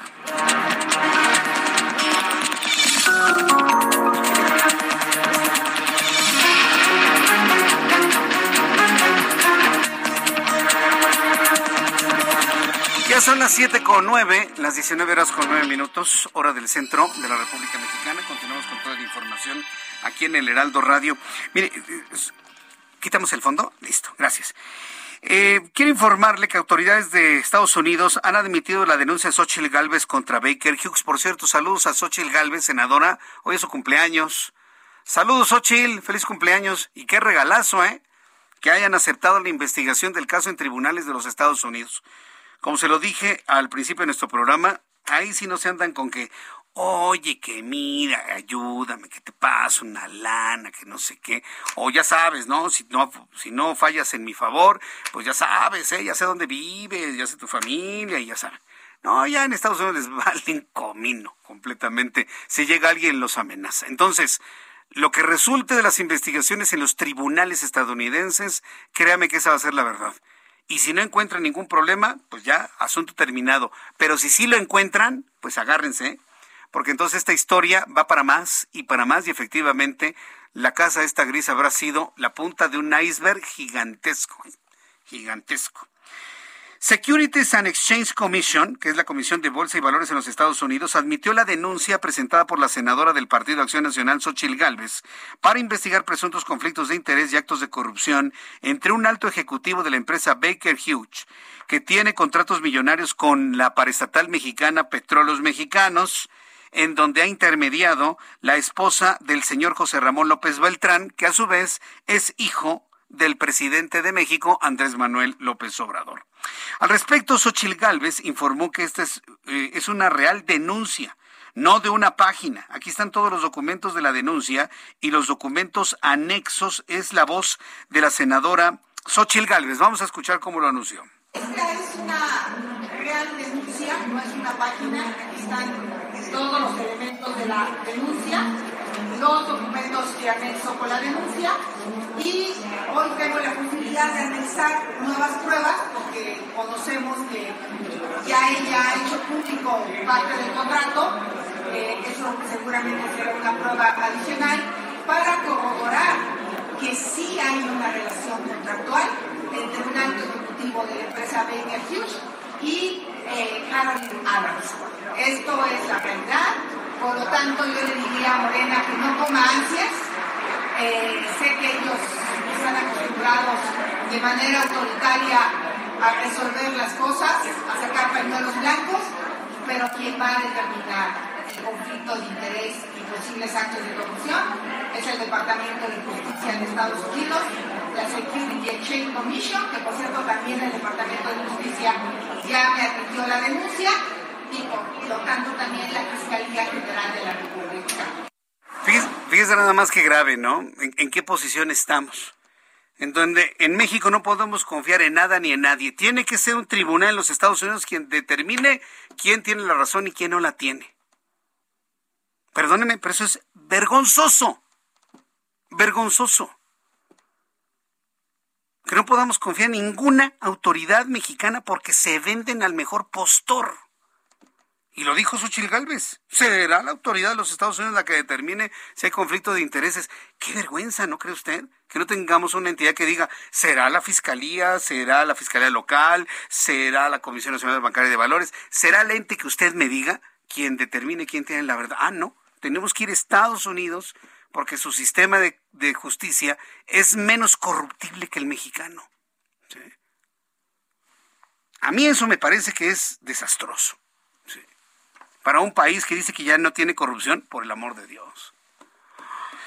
Pero en fin, bueno, pues vamos a esperar. Hoy estamos en un punto, en este momento, de esperar. Bien, vamos con nuestros compañeros reporteros urbanos, periodistas especializados en información de ciudad. Javier Ruiz, gusto en saludarte. ¿En dónde te ubicamos? Excelente noche, Jesús Martín. Nos pueden ubicar justamente en la avenida Chapultepec, al cruce con Florencia, donde ya encontramos pues bastantes problemas viales, Jesús Martín, principalmente para quien transita sobre Monterrey y su continuación la avenida Florencia, el avance lento desde la zona de Obrero Mundial de Álvaro Obregón, perdón, y esto para llegar hacia el Ángel de la Independencia, o bien para llegar al Circuito Interior. El Paseo de la Reforma, únicamente ya con asentamientos provocados por la operación de semáforos desde el Circuito Interior, y para quien desea llegar al entronque con la Avenida de los Insurgentes, el sentido opuesto del avance es mucho más aceptable, rezagos únicamente llegando a la incorporación con la calzada General Mariano Escobedo, y el Circuito Interior, este sí ya con problemas viales, una vez que se deja atrás la zona de la avenida Kiers y esto en dirección hacia la glorieta de Insurgentes, el avance pues prácticamente ya complicado, el sentido opuesto, también rezagos para quien desea llegar hacia la avenida Revolución. De momento, Jesús Martín, es el reporte que tenemos. Gracias, Javier. Estamos atentos, buenas noches. Buenas noches, Daniel Magaña, gusto en saludarte, ¿en dónde te ubicamos? ¿Qué tal, Jesús Martín? Eh, muy buenas noches. Ahora tenemos información de la zona de pues la avenida Universidad. Bueno, pues va en aumento esta actividad vehicular. Fíjate que hay que tener eh, mucho cuidado las personas que avanzan en la zona de Universidad cerca eh, pues de Viveros. Aquí en semáforo en operación, bueno, pues algunos automovilistas no lo respetan y hay otros, sobre todo transporte eh, de pasajeros, que lo utilizan para dar vuelta en U y, bueno, pues poder cargar pasaje muy cerca de este lugar y, bueno, se torna riesgoso. Ha habido varios accidentes en esta zona de la Universidad, así que extremen las precauciones. Para quien se traslada un poco más adelante o ingresa hacia la zona centro de Coyoacán, ya el avance, bueno, pues es eh, mejor, incluso para poder incorporarse hacia la avenida de La Paz. El reporte, Jesús Martín, buenas noches. Muchas gracias por la información, Daniel Magaña. Continuamos. Hasta luego, que te vaya muy bien. Alan Rodríguez, ¿en dónde te ubicamos a esta hora de la noche, Alan? Jesús Martín, amigos, muy buenas noches. Tenemos información desde la zona de Gran Canal, con buen avance desde el Circuito Interior hasta el periférico Río de los Remedios. Únicamente asentamientos por el cambio de luces, esto al cruce con San Juan de Aragón. Sin embargo, sin embargo, superando este punto, no hay ninguna complicación. En el sentido contrario, tampoco hay complicación a partir de la zona de San Juan de Aragón hacia el Río Consulado. Por otra parte, el eje tres Norte, desde Gran Canal hasta la avenida de los Insurgentes, presenta asentamientos en en ambos sentidos de la vialidad. Ya por último, informarles que calzada San Juan de Aragón, entre Eduardo Molina y hasta la zona de Loreto Favela, el avance es bastante lento, por lo cual lo invitamos a respetar el carril confinado del Metrobús para evitar accidentes y que lo multen. En el sentido contrario, este mismo tramo de San Juan de Aragón, desde la zona de Loreto Favela hasta Eduardo Molina, sin complicaciones. Por lo pronto, el reporte que tenemos. Muchas gracias por la información, Alan. Continuamos al pendiente. Buenas noches. Hasta luego, muy buenas noches. El reloj marca las siete con dieciséis, las diecinueve horas con dieciséis minutos, hora del centro de la República Mexicana. Vamos a revisar todo lo que sucedió en materia de economía y finanzas, los mercados, bolsas, tipos de cambio, toda esta información con Héctor Vieira. La Bolsa Mexicana de Valores cerró la sesión de este martes con un avance del uno punto once por ciento, al ganar quinientos setenta y cinco punto veintisiete puntos, con lo que el índice de precios y cotizaciones, su principal indicador, se ubicó en cincuenta y dos mil seiscientos punto cuarenta y cinco unidades, aunque con rasgos de vulnerabilidad por la situación entre Ucrania y Rusia. En Estados Unidos, Wall Street cerró con pérdidas generalizadas luego de que el Dow Jones retrocedió cuatrocientos ochenta y dos punto cincuenta y siete puntos para quedarse en treinta y tres mil quinientos noventa y seis punto sesenta y uno unidades. Por su parte, el Standard and Poor's cedió cuarenta y cuatro punto once puntos, con lo que se quedó en cuatro mil trescientos cuatro punto setenta y seis unidades, mientras que el Nasdaq restó ciento sesenta y seis punto cincuenta y cinco puntos, que lo colocó en trece mil trescientos ochenta y uno punto cincuenta y dos unidades. Y en el mercado cambiario, el peso mexicano se depreció cero punto cero tres por ciento frente al dólar estadounidense, al cotizarse en veinte pesos con diez centavos a la compra y en veinte pesos con treinta y un centavos a la venta en ventanilla. El euro, por su parte, se cotizó en veintidós pesos con ochenta y cuatro centavos a la compra y veintidós pesos con noventa y ocho centavos a la venta. En materia de criptomonedas, el Bitcoin tuvo una recuperación en su valor del cero punto veintidós por ciento, con lo que cerró este martes en treinta y siete mil novecientos setenta y siete dólares por unidad, en medio de la incertidumbre generada por la crisis entre Rusia y Ucrania. La directora ejecutiva del Centro de Investigación Económica y Presupuestaria, Alejandra Macías, advirtió que las irregularidades en la cuenta pública dos mil veinte, que ascienden a más de sesenta y tres mil millones de pesos, son resultado de los cambios en la política social de la actual administración, como la creación de programas sociales sin reglas de operación ni lineamientos. El director del Instituto para el Desarrollo Industrial y el Crecimiento Económico, José Luis de la Cruz, afirmó que el alza en los precios del petróleo como resultado de la crisis entre Rusia y Ucrania ejercerá una mayor presión en los niveles inflacionarios en países como México, cuya inflación podría ser superior al cinco por ciento en dos mil veintidós. La empresa Walmart de México rechazó la invitación de la Junta de Coordinación Política de la Cámara de Diputados para participar en el Parlamento abierto sobre la iniciativa de reforma eléctrica del jefe del Ejecutivo, y aunque no reveló sus razones, aseveró que el sector eléctrico es clave para el desarrollo del país. Informó para las noticias de la tarde Héctor Vieira. Muchas gracias, Héctor Vieira, por la información de economía y finanzas como todos los días aquí en el Heraldo Radio. Quiero informarle que plantean hasta diez años de cárcel para quien comercialice restos humanos en la Ciudad de México. A ver, vamos a entrar en comunicación. Súbale el volumen a su radio con Carlos Navarro, nuestro reportero del Heraldo Radio, quien nos tiene más información. ¿De qué se trata esto? Carlos, adelante. Buenas noches. Buenas noches, Jesús Martín, te saludo con gusto a ti, al auditorio, y te comento que tras lo ocurrido con el niño Tadeo en la Ciudad de México, alistan una reforma al Código Penal que adiciona el tipo penal para que sea castigado quien ilegalmente distribuya, comercialice o transporte, sin la autorización de la autoridad, personas fallecidas, partes o restos humanos áridos.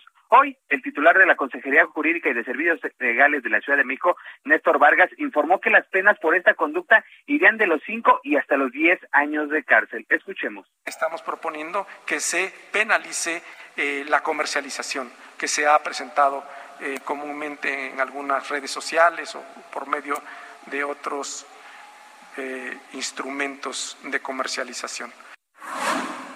A esta adhesión en el Código Penal se le suma aumentar la pena de las conductas a quien exhume, oculte, destruye o sepulte personas fallecidas o restos humanos y los requisitos de ley. En este caso, la pena pasaría de tres meses a dos años para quedar de dos a ocho años. También, Jesús Martín, se contempla la pena a quien viole o profane sepulcros o restos humanos. En este caso, las sanciones quedarían de tres a ocho años. En caso de ser servidores públicos o trabajadores de los cementerios, se aumentarían las penas en dos terceras partes. Escuchemos. De igual manera, se establece una sanción, eh, se agravará esta pena si es que quienes cometen el ilícito son servidores públicos, son empleados de cementerios, empleados de crematorios, empleados de agencias funerarias, que infortunadamente se han presentado algunos casos en donde se eh, existen indicios de que están involucrados también los empleados y los prestadores de servicios externos. Recordemos que a finales de enero pasado el cuerpo del bebé Tadeo fue exhumado del Panteón de San Nicolás Tolentino en la alcaldía de Iztapalapa. Después apareció en el Centro de Readaptación Social de San Miguel en el estado de Puebla. Así es que, Jesús Martín, listan la discusión en el Congreso Capitalino para endurecer las penas por este tipo de conductas. Jesús Martín, la información que te tengo. Muchas gracias por esta información. Gracias, Carlos. Hasta luego, buenas noches. Hasta luego, que te vaya muy bien. Me está escribiendo Yena Seljay, muchas gracias Yena, me dice Jesús Martín, el gobierno de la ciudad nos tiene desde hace semana y media casi sin agua, sin avisar qué rayos pasa. La alcaldía Benito Juárez se lava las manos y solo ofrece pipas de aguas, pero no dice qué es lo que está pasando. A ver, Yena, este, este es un, esta es una creencia muy extendida. Me falta agua. Y, y, y le echo la culpa a la delegación. Voy a pala- utilizar la palabra delegación porque a nadie le queda claro lo que es una alcaldía, ¿sí? Entonces, permítame usar esa palabra. Entonces, todo el mundo piensa que la delegación tiene la culpa. Se me fue el agua. ¡Ay, la delegación! ¡Habla la delegación! No, señores. La delegación no tiene nada que ver con el suministro de agua en la ciudad. Si uno de los problemas como delegados, como representantes de regente hace algún tiempo, como alcaldes ahora, es que no tienen atribuciones totales y suficientes. Y una de ellas es la policía, que no tienen el mando de la policía, y tampoco tienen que ver con el agua llena. Es el sistema de aguas de la Ciudad de México, que por cierto acaba de concluir prácticamente una etapa de oscurantismo. Han hecho corredero dentro del sistema de aguas de la Ciudad de México. Nadie sabe qué hacer. Se lo digo por porque yo lo sé, porque tengo contacto con ellos, porque cada ratito me llegan problemas de agua y ya las personas que yo conocía ya las corrieron. Y gente eficiente que sabía hacer las cosas. El problema está en el sistema de aguas de la Ciudad de México llena. Tiene que hablar al cincuenta y cinco, cincuenta y seis, cincuenta y cuatro, treinta y dos, diez. Y ahí reportar la falta de agua. Es un asunto del gobierno central de la Ciudad de México. La alcaldía lo que hace es ayudarle llevándole una pipa. Pero ellos no pueden ir a abrir, reparar, abrir las llaves. Ah, porque existe este fenómeno. Hay vecinos de algunas colonias que saben dónde están las llaves, las cierran sin importarles un cacahuate lo que le pasa a sus vecinos para tener más presión de agua a ellos. Eso lo hacen y eso lo sé del sistema de aguas de la Ciudad de México. Entonces, hable al sistema de aguas de la Ciudad de México, no a las delegaciones. En las delegaciones no le van a solucionar nada. Le van a enviar una pipa. Pero si el tubo está roto, si la llave está cerrada, si está taponeado el ducto, eso lo tiene que ver el sistema de aguas de la Ciudad de México. cincuenta y cinco, cincuenta y seis, cincuenta y cuatro, treinta y dos, diez. cincuenta y cinco, cincuenta y seis, cincuenta y cuatro, treinta y dos, diez. Ese es el número de, del sistema de aguas de la Ciudad de México. Hábleles, repórteles el problema y entiendo que van lo más rápido que pueden. Y van relativamente rápido, aunque ya con los cambios que ha habido, pues la verdad yo no metería las manos al fuego. Pero bueno, son ellos los que de, de los que depende el agua en la Ciudad de México. Vamos a ir a los anuncios y al regreso le tengo más información, le tengo más entrevistas, nuestros reporteros. Al regreso le voy a informar cómo están los números de COVID diecinueve. Le invito para que me escriba a través de Twitter, arroba Jesús Martín M X, y a través de YouTube, en el canal Jesús Martín M X.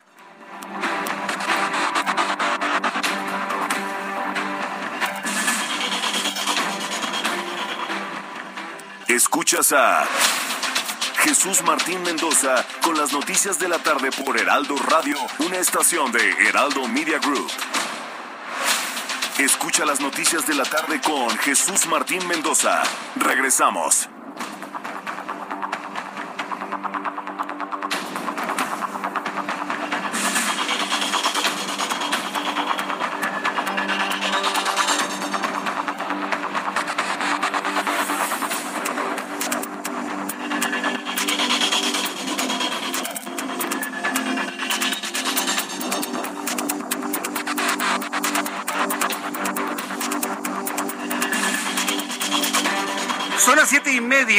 Las diecinueve horas con treinta minutos, las diecinueve horas con treinta minutos, hora del centro de la República Mexicana. El termómetro en estos momentos, fíjense, hoy hizo calor. Tuvimos un termómetro en veintiséis grados cuando inició nuestro programa de noticias. En este momento, en promedio, en la capital de la República Mexicana tenemos veintitrés. Que vaya, para un mediodía, pues es una temperatura de confort, pero a esta hora de la tarde ya se siente algo bochornoso tener veintitrés grados en la capital de la República Mexicana. Vamos a continuar con la información en el, en el Heraldo Radio y me da mucho gusto saludar a Laura Centeno. Laura Centeno es coordinadora de investigación en Oxfam México y la hemos invitado a propósito de este informe de precariedad que enfrentan personas repartidoras de aplicaciones digitales. Estimada Laura Centeno, me da mucho gusto saludarla. Bienvenida. Hola Jesús, muchísimas gracias por la invitación. Esto que estamos viendo, no nada más en la Ciudad de México, sino en muchas ciudades importantes del país, es todo un fenómeno comercial, social y comercial. La cantidad de repartidores de productos, de alimentos fundamentalmente, de, de despensas y demás, en toda la ciudad a bordo de motocicletas. A ver, hablemos cuál es la situación que están enfrentando, en qué condiciones están trabajando, qué apoyos tienen, qué apoyos no tienen y qué se puede hacer al respecto. Laura. Claro, mira, te cuento un poquito sobre lo que sacamos. Lo que sacamos fue ayer, el día de ayer empezamos una campaña que se llama Promesas sobre Ruedas y sacamos un informe que se llama Este futuro no aplica. Para este este informe lo que hicimos fue encuestar a más de mil personas repartidoras y también tuvimos entrevistas pues para que nos contaran un poquito más de lo que viven día a día, ¿no? De, lo, de qué es lo que viven al trabajar, y también entrevistamos a restauranteros que también son una parte fundamental en este nuevo negocio. Sin duda, es un sector que creció muchísimo durante la pandemia y que no hubiera sido igual el confinamiento sin el papel de estas personas repartidoras, ¿no? Con esto, pues nosotros nos damos cuenta que pues es un, un sector que por un lado genera millones de, de ingresos y por otro lado, pues tenemos vulnerabilidad y precariedad laboral para las personas repartidoras, ¿no? ¿A qué nos referimos con esta precariedad laboral? Bueno, pues nos damos cuenta que son personas eh, trabaja, que tienen bajos ingresos. Eh, tenemos un promedio semanal de dos mil ochenta y cinco pesos, que es lo que estas personas están ingresando. Tenemos que existe una larga jornada laboral, es decir, eh, encontramos que trabajan más de seis días a la semana, en promedio seis días y cuarenta horas. Tenemos ausencia de una cobertura médica en caso de una enfermedad o accidentes.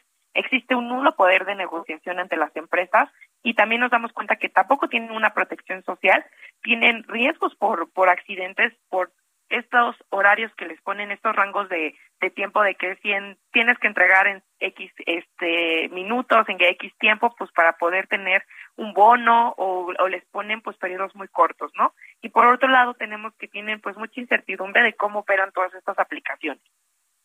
Ahora bien, ¿cuánto aguanta más, por ejemplo, el mercado para tener repartidores de productos y de comida? ¿Cuánto aguanta más? Porque yo veo que son ya miles. Estimada Laura, ¿cuánto más se puede aguantar? Pues mira, ahorita tenemos que, que nosotros tenemos un estimado de que hay trescientas cincuenta mil personas repartidoras en el país. Creo que esto que mencionas pues es algo pues muy importante, ¿no? Porque pues por un lado tenemos pues una oferta de repartidores en el mercado que pues también que creció muchísimo con la pandemia. ¿Y por qué creció? Pues hay que recordar que durante estos años pues el mercado la, eh, laboral se vio golpeado, ¿no? Vimos que pues muchas personas perdieron su empleo y que esto ha sido una eh, pues un sector que, que que donde se han podido integrar pues miles y miles de personas que que perdieron su empleo por la pandemia, ¿no? Creo que algo importante que nos mencionan los los repartidores en las entrevistas es que pues ellos sí notan que hay más personas repartidoras, que ahora tienen menos pedidos que antes de la pandemia y que además tienen una una remuneración menor, ¿no? Entonces creo que habrá que hacer un análisis más profundo de cuántas personas más podrían ingresar, ¿no? Sí, porque los mercados se saturan, entonces digo, si siguen entrando repartidores, llegará un momento en que algunos no tengan trabajo en todo un día, y entonces esto sí va a generar un nivel adicional de precariedad del cual, bueno, pues ya existe, porque entiendo que estos repartidores no tienen prestaciones so- eh, sociales, prestaciones laborales, ni seguridades sociales, Laura.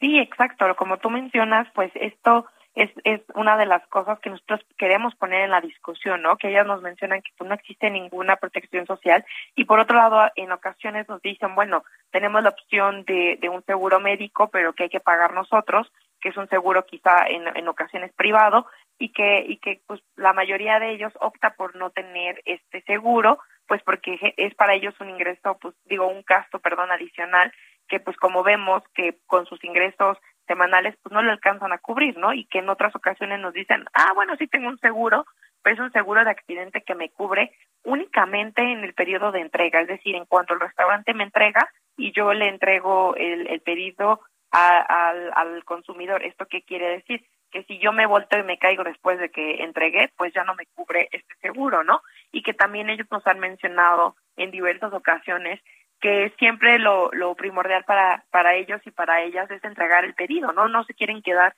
con una deuda ni con el repartidor, ni con el cliente, digo, perdón, con la aplicación, con el consumidor, ni ni con el, los restaurantes, ¿no? Entonces, pues para ellos siempre por, nos, nos mencionan que es bastante preocupante que ponen, pues, como prioridad hacer en, entrega de, de los alimentos, ¿no? Uh-huh. Sí, yo me acuerdo que esta modalidad en su momento la impuso una cadena de pizzas estadounidense, ¿no? Que prometía que si no se entregaba en treinta minutos, entonces uh-huh. era gratis para el cliente, pero se la cargaban al repartidor, él la tenía que pagar. Claro. Y para evitar eso, pues varios repartidores murieron en accidentes de tránsito por tratar de entregar pizzas antes de treinta minutos. Yo lo recuerdo claramente. Creo que esta modalidad ya está fle- ya está flexibilizada o ya es inexistente. Pero eso nos muestra la, la, la idea de, de la promesa de entrega sobre las ganancias del repartidor, lo que me parece que es verdaderamente un abuso, por decirlo menos, ¿eh?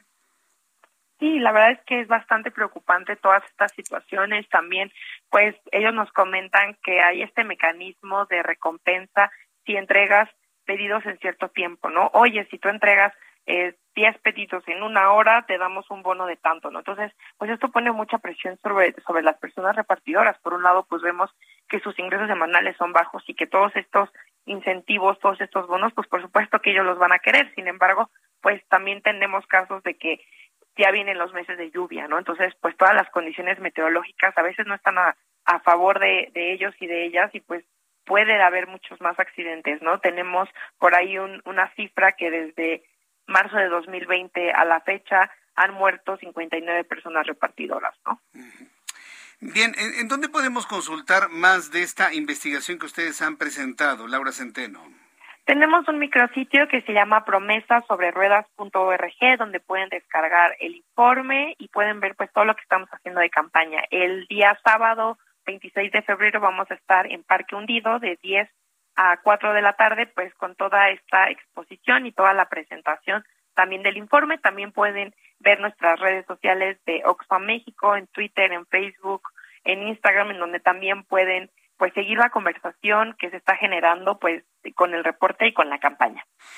Bien, pues entonces la convocatoria es para repartidores y público en general también, ¿no? Digo, para que el público, sí, el público también en general se sensibilice, ¿no? De, de, de lo que implica ser repartidor de productos y de alimentos, ¿no, Laura? Sí, exacto. Aquí, la verdad sí que la invitación está abierta al público en general, consumidores, restaurantes. Invitamos también autoridades y también a las aplicaciones, ¿no? Para que formen parte de esta discusión y, y que nos visiten y que descarguen también los informes. Correcto. Bueno, pues Laura Centeno, ha sido un gusto saludarte aquí en el Heraldo Noticias, en el Heraldo Radio. Muchas gracias por la información, Laura. Igualmente, muchísimas gracias. Gracias, hasta Buenas pronto. Noches. Buenas noches. Entonces, lo que hay que hacer es en el Google, póngale usted Oxfam, Oxfam se escribe con X, Oxfam, Oxfam México. Ahí van a encontrar, ustedes accedan al micrositio, ahí está todo el informe, sobre todo para repartidores que nos están escuchando y saben que manejen con mucha precaución, con cuidado, sobre todo en las calles de la Ciudad de México, y no anden ahí dándole vuelta, es que tengo que entregar el pedido, saben que es mejor. Mire, yo en lo personal nunca conocí a alguien que cuando se entregaban las pizzas antes de treinta, no se entregaban antes de treinta minutos, dijera, te friegas, dámela y adiós. No, no, no. La gente siempre era consciente de, ay, pues llegaste tarde, bueno, porque te pago y no vuelves, no vuelves a llegar tarde, ¿no? Tengan la confianza de que hay gente buena, gente decente, que aunque usted llegue después de la hora prometida, pues le van a pagar el pedido, hombre. Pero se trata de cuidar su propia vida. Cuídense mucho, por favor, los repartidores. En veinte minutos serán las ocho de la noche. veinte minutos y serán las ocho de la noche, hora del centro de la República Mexicana. Me da mucho gusto saludar a Juan Musi, analista financiero, aquí en el Heraldo Radio. Estimado Juan, bienvenido. Muy buenas tardes. Noches ya. Querido Jesús Martín, qué gusto saludarte. Muy buenas noches. Oye, ¿cómo estás viendo todo el, el devenir en, en Rusia y Ucrania y esta estrategia de Vladimir Putin de declarar, de reconocer independientes a las regiones en Donbass, en donde dice, pues les vamos a dar apoyo militar, y ya puso un pie dentro de Ucrania con el pretexto de Donbass? ¿Cómo va a afectar todo esto a los mercados financieros o cómo ya los afecta en este momento, Juan? Mira, yo, yo creo que hay dos temas bien importantes que vale la pena platicar contigo y el auditorio hoy en la noche. El primero es, ¿cuáles serían las afectaciones si el problema se queda, digamos que muy localizado, muy muy en la zona, muy en la región? Sí. Y el otro es qué hacer desde el punto de vista de las inversiones, que no hemos visto más que pérdidas en las últimas tres o cuatro semanas. Déjame contestarte el primero. Mira, las afectaciones más palpables o más inminentes vendrían en el tema de energéticos. Sabemos, eh, por un lado, lo importante que es la región en el tema de gas y, y, y la cantidad de gasoductos que por ahí pasan.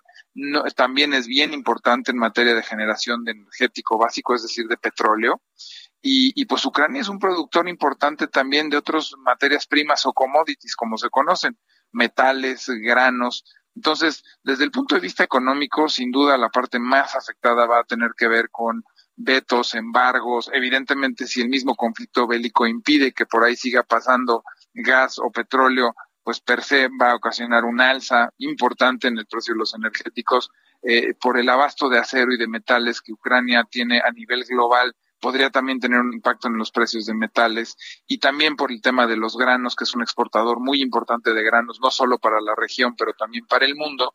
Entonces, pues de nuevo vuelves a este problema en el que no salimos de una para entrar a otra y que sigue siendo eh, un problema en la inflación, ¿no? Esto hablando estrictamente de temas macros y de, de, y de cómo afectaría eh, como una primera reacción, te digo, si el problema estuviera cien por ciento focalizado en la región y no se extiende más. Si se extiende más, pues la verdad es que es, es muy difícil calcular hasta dónde puede llegar, pero en una primera estimación, pues te puedo decir que si esto se pone peor cada vez, pues sin duda el petróleo puede llegar otra vez a ciento veinte o a ciento treinta, y con ello pues el tema de la inflación y con ello el tema de los países consumidores de petróleo, pues van a enfrentar todavía épocas complicadas de inflaciones altas, ¿no? Entonces, esa es una primera reacción. Uh-huh. Luego, el otro tema es lo que está pasando en los mercados financieros, que es, evidentemente, cuando está esto por estallar o cuando estamos entre que sí, que no y tal, pues los mercados y los inversionistas han decidido cambiarse a cosas menos riesgosas. Y aquí es en donde quiero yo lanzar un consejo eh, enérgico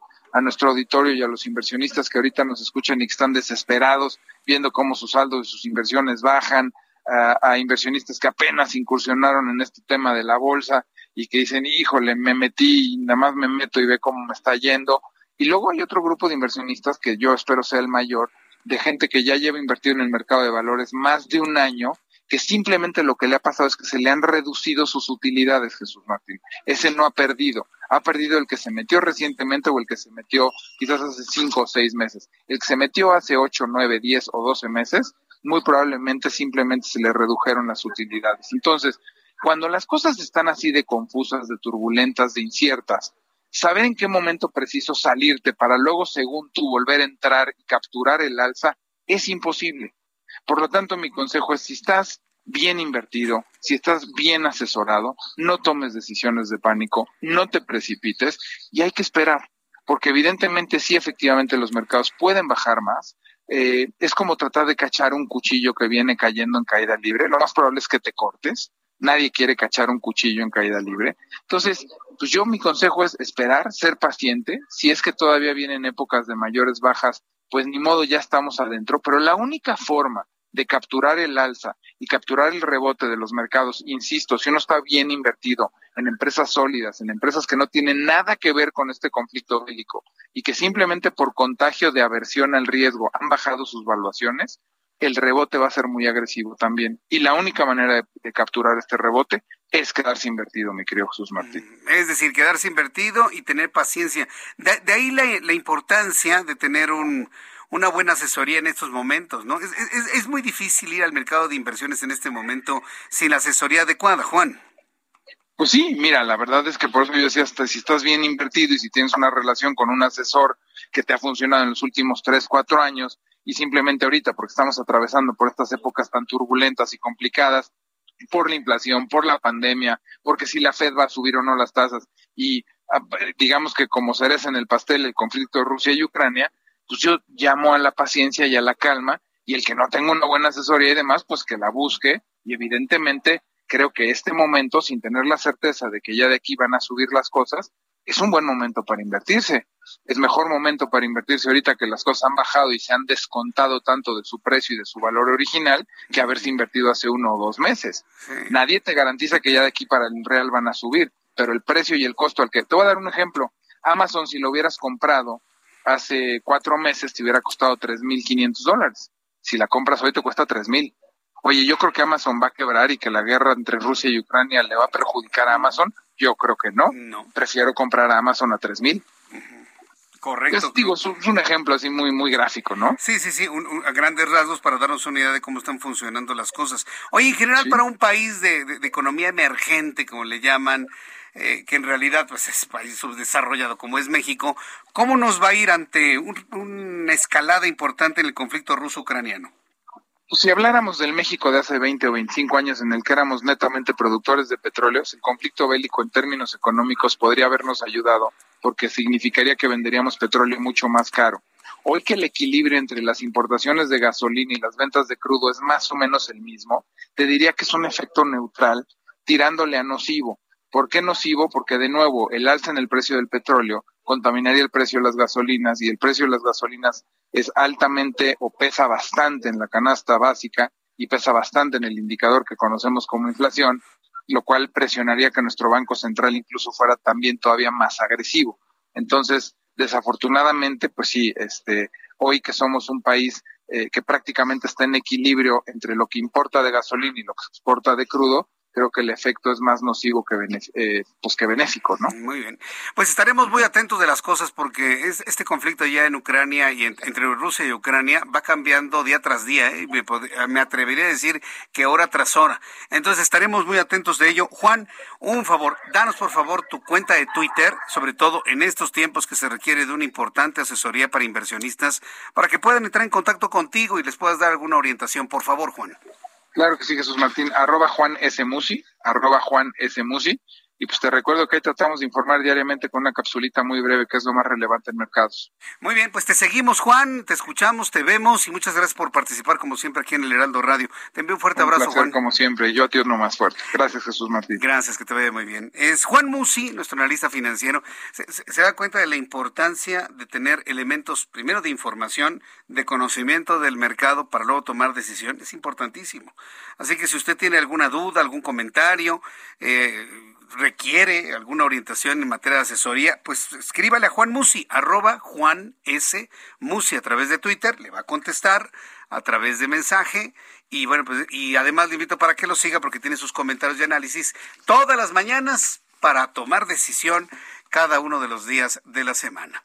Son las siete con cuarenta y ocho, las siete con cuarenta y ocho, hora del centro de la República Mexicana. Mira, hay una información muy importante que tiene que ver con esta, pues vamos a decirlo así, costumbrita, pero más que nada costumbrita, ya es un modus vivendi, ¿no? De, de, de un grupo de personas en este, en este país de tomar las casetas. Que los de la escuela Isidro Burgos, ¿sabe qué?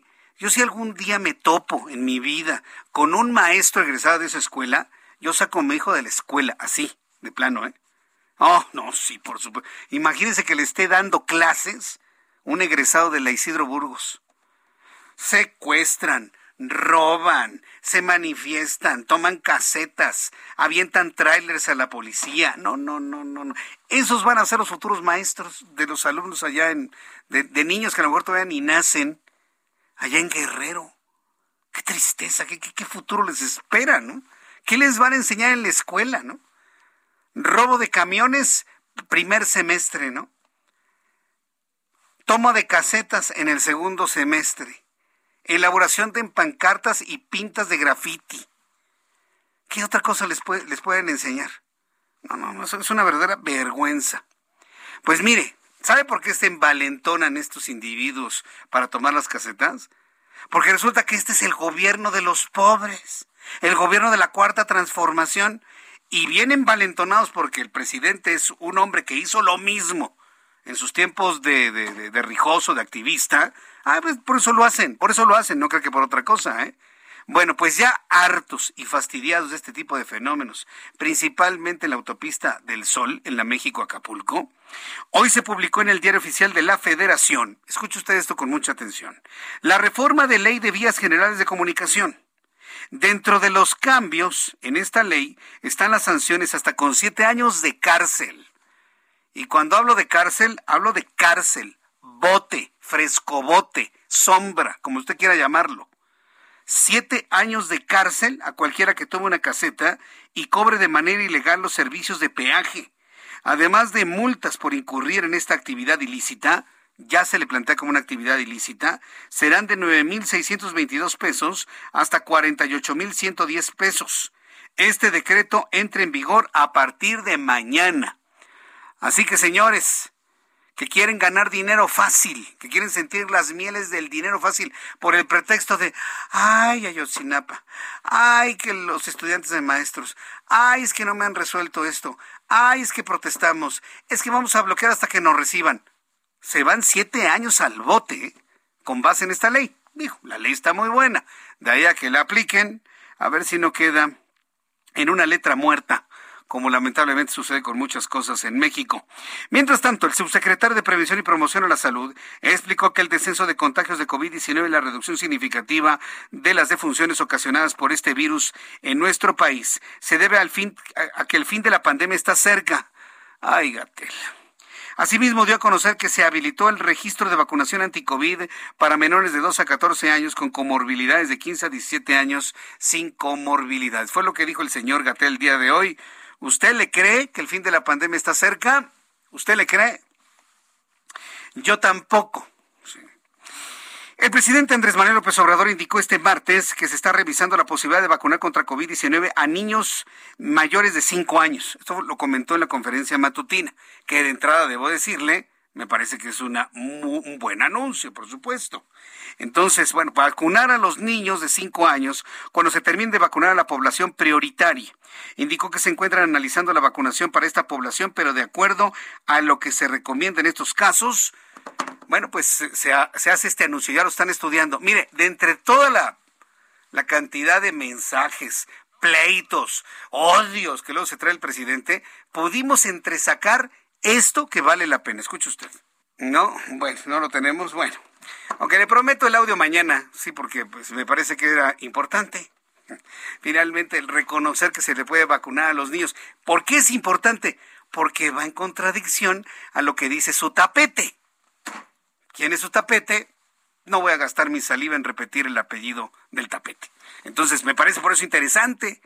Pues, imagínense hablar de la vacunación de un sector de la población donde el otro señor dice que no es prioritario, que no es aconsejable, que se desperdician las vacunas. ¿Se acuerda cuando lo dijo? Bien, pues la Auditoría Superior de la Federación halló que las deficiencias en la compra consolidada de bienes terapéuticos, entre ellos los medicamentos, siguieron en el se- segundo año en que se realizó el procedimiento. De las setecientas noventa y dos partidas requeridas por las dependencias que demandan estos insumos, se licitaron seiscientas treinta y dos, el ochenta por ciento, y solo cuatrocientas cuatro fueron adjudicadas. En realidad fue el sesenta y tres punto cuatro por ciento. Va a seguir dando mucho de qué hablar todo este informe de la Auditoría Superior de la Federación. Con esta información nos despedimos el día de hoy. Qué rápido se pasaron dos horas de información y noticias aquí en el Heraldo Radio. Lo espero mañana en el Heraldo Televisión a las dos por el diez, a las dos de la tarde por el canal diez de su televisión, en la radio a las seis de la tarde, en la gran cadena de emisoras del Heraldo Radio en toda la República Mexicana. Yo soy Jesús Martín Mendoza, a nombre de este gran equipo de profesionales de la información. Le deseo que tenga usted buenas noches. Y nos vemos y escuchamos mañana. Gracias.